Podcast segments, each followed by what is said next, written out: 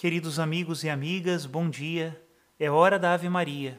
Rezemos juntos em nome do Pai, do Filho e do Espírito Santo. Amém.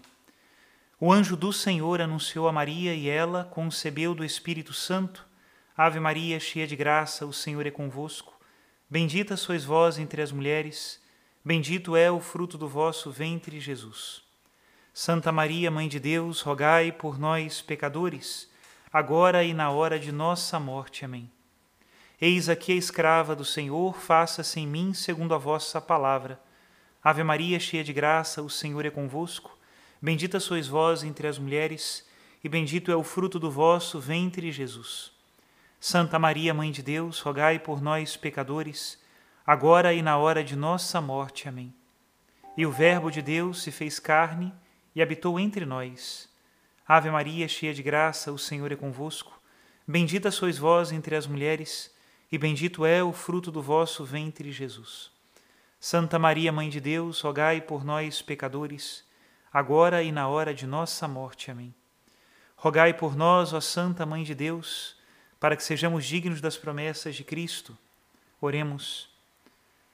Infundi, Senhor, em nossas almas a vossa graça, nós o suplicamos, para que nós que conhecemos pelo anúncio do anjo, a encarnação de Jesus Cristo, vosso Filho e nosso Senhor, cheguemos por sua paixão e morte de cruz à glória da ressurreição da carne, pelo mesmo Cristo nosso Senhor. Amém. Em nome do Pai, do Filho e do Espírito Santo. Amém. Queridos irmãos e irmãs, hoje é domingo, dia do Senhor, esse dia que existe para ser santificado pelas nossas obras de caridade, e a maior de todas, sem nenhuma dúvida, é nós recebermos de Deus a sua caridade, Ele que é a fonte de toda graça. Por isso, aqueles que têm a oportunidade de ir à Santa Missa, não desprezem esta oportunidade. Precisamos nos alimentar do Senhor. Não somos autossuficientes. E hoje, no quinto dia do nosso decenário pelos sacerdotes, rezemos pelos sacerdotes da Igreja inspirados pelo Salmo 84. Felizes os que habitam na vossa casa, Senhor. Pelo sinal da Santa Cruz, livrai-nos, Deus nosso Senhor, dos nossos inimigos. Em nome do Pai e do Filho e do Espírito Santo. Amém. Ó Jesus, sumo e eterno sacerdote, conservai os vossos sacerdotes sob a proteção do vosso coração amabilíssimo, onde nada de mal lhes possa suceder. Conservai puros e desapegados dos bens da terra os seus corações que foram selados com o caráter sublime do vosso glorioso sacerdócio. Fazei-nos crer no seu amor e fidelidade para convosco, e preservai-os do contágio do mundo. Dai-lhes também, juntamente com o poder que tem de transubstanciar o pão e o vinho em vosso corpo e sangue, o poder de transformar os corações dos homens. Abençoai os seus trabalhos com copiosos frutos e concedei-lhes um dia a coroa da vida eterna. Amém. Pai nosso que estais nos céus, santificado seja o vosso nome. Venha a nós o vosso reino, seja feita a vossa vontade, assim na terra como no céu. O pão nosso de cada dia nos dai hoje, perdoai-nos as nossas ofensas, assim como nós perdoamos a quem nos tem ofendido, e não nos deixeis cair em tentação, mas livrai-nos do mal. Amém. Em nome do Pai, do Filho e do Espírito Santo. Amém. E neste domingo a liturgia nos traz o Evangelho de São Marcos, capítulo 3, a partir do versículo 20, e diz assim: Naquele tempo Jesus voltou para casa com os seus discípulos, e de novo se reuniu tanta gente que eles nem sequer podiam comer. Quando souberam disso, os parentes de Jesus saíram para agarrá-lo, porque diziam que estava fora de si. Os mestres da lei que tinham vindo de Jerusalém diziam que ele estava possuído por Beuzebu e que pelo príncipe dos demônios ele expulsava os demônios. Então Jesus os chamou e falou-lhes em parábolas. Como é que Satanás pode expulsar a Satanás? Se um reino se divide contra si mesmo, ele não poderá manter-se. Se uma família se divide contra si mesma, ela não poderá manter-se. Assim, se Satanás se levanta contra si mesmo e se divide, não poderá sobreviver, mas será destruído. Ninguém pode entrar na casa de um homem forte para roubar seus bens sem antes o amarrar. Só depois poderá saquear sua casa. Em verdade vos digo: tudo será perdoado aos homens, tanto os pecados como qualquer blasfêmia que tiverem dito. Mas quem blasfemar contra o Espírito Santo nunca será perdoado, mas será culpado de um pecado eterno. Jesus falou isso porque diziam: ele está possuído por um espírito mau. Nisso chegaram sua mãe e seus irmãos. Eles ficaram do lado de fora e mandaram chamá-lo. Havia uma multidão sentada ao redor dele. Então lhe disseram: Tua mãe e teus irmãos estão lá fora à tua procura. Ele respondeu: Quem é minha mãe e quem são meus irmãos? E olhando para os que estavam sentados ao seu redor, disse: Aqui estão minha mãe e meus irmãos. Quem faz a vontade de Deus, esse é meu irmão, minha irmã e minha mãe. Palavra da salvação, glória a vós, Senhor. E para comentar o evangelho de hoje, pelo menos uma parte do evangelho de hoje, eu escolhi um trecho da encíclica Dominum et Vivificantem, de São João Paulo II, do Papa São João Paulo II, é a encíclica que ele escreveu sobre o Espírito Santo. E no número 46 ele trata justamente sobre esse tema, motivo de tantas dúvidas entre nós, sobre o pecado contra o Espírito Santo. Leio agora o que o Papa nos escreveu.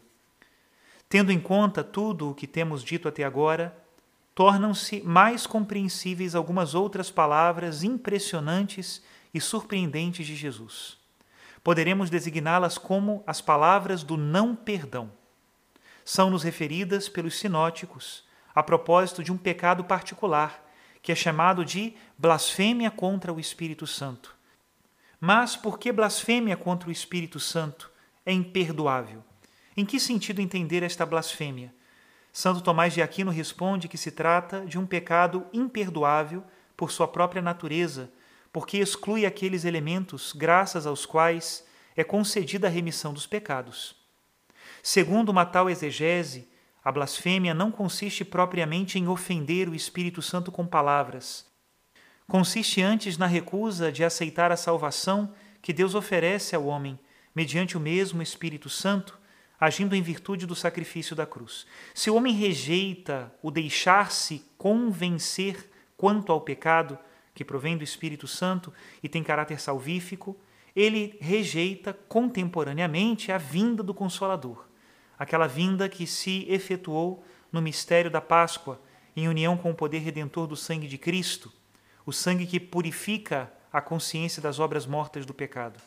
Sabemos que o fruto desta purificação é a remissão dos pecados. Por conseguinte, quem rejeita o Espírito Santo e o sangue permanece nas obras mortas do pecado. E a blasfêmia contra o Espírito Santo consiste exatamente na recusa radical de aceitar essa remissão de que ele é o dispensador íntimo e que pressupõe a conversão verdadeira, por ele operada na consciência. Se Jesus diz que o pecado contra o Espírito Santo não pode ser perdoado nem nesta vida nem na futura, é porque esta não remissão está ligada, como a sua causa, à não penitência, isto é, à recusa radical de converter-se. Isto equivale a uma recusa radical de ir até as fontes da redenção. Estas, porém, permanecem sempre abertas na economia da salvação, na qual se realiza a missão do Espírito Santo.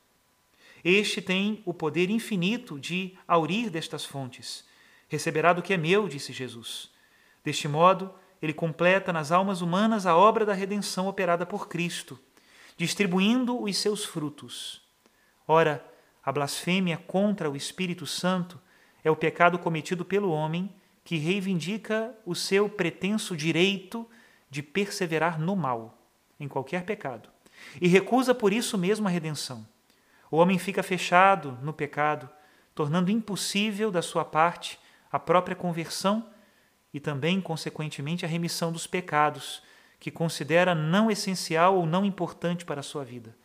É uma situação de ruína espiritual, porque a blasfêmia contra o Espírito Santo não permite ao homem sair da prisão em que ele próprio se fechou e abrir-se às fontes divinas da purificação das consciências e da remissão dos pecados.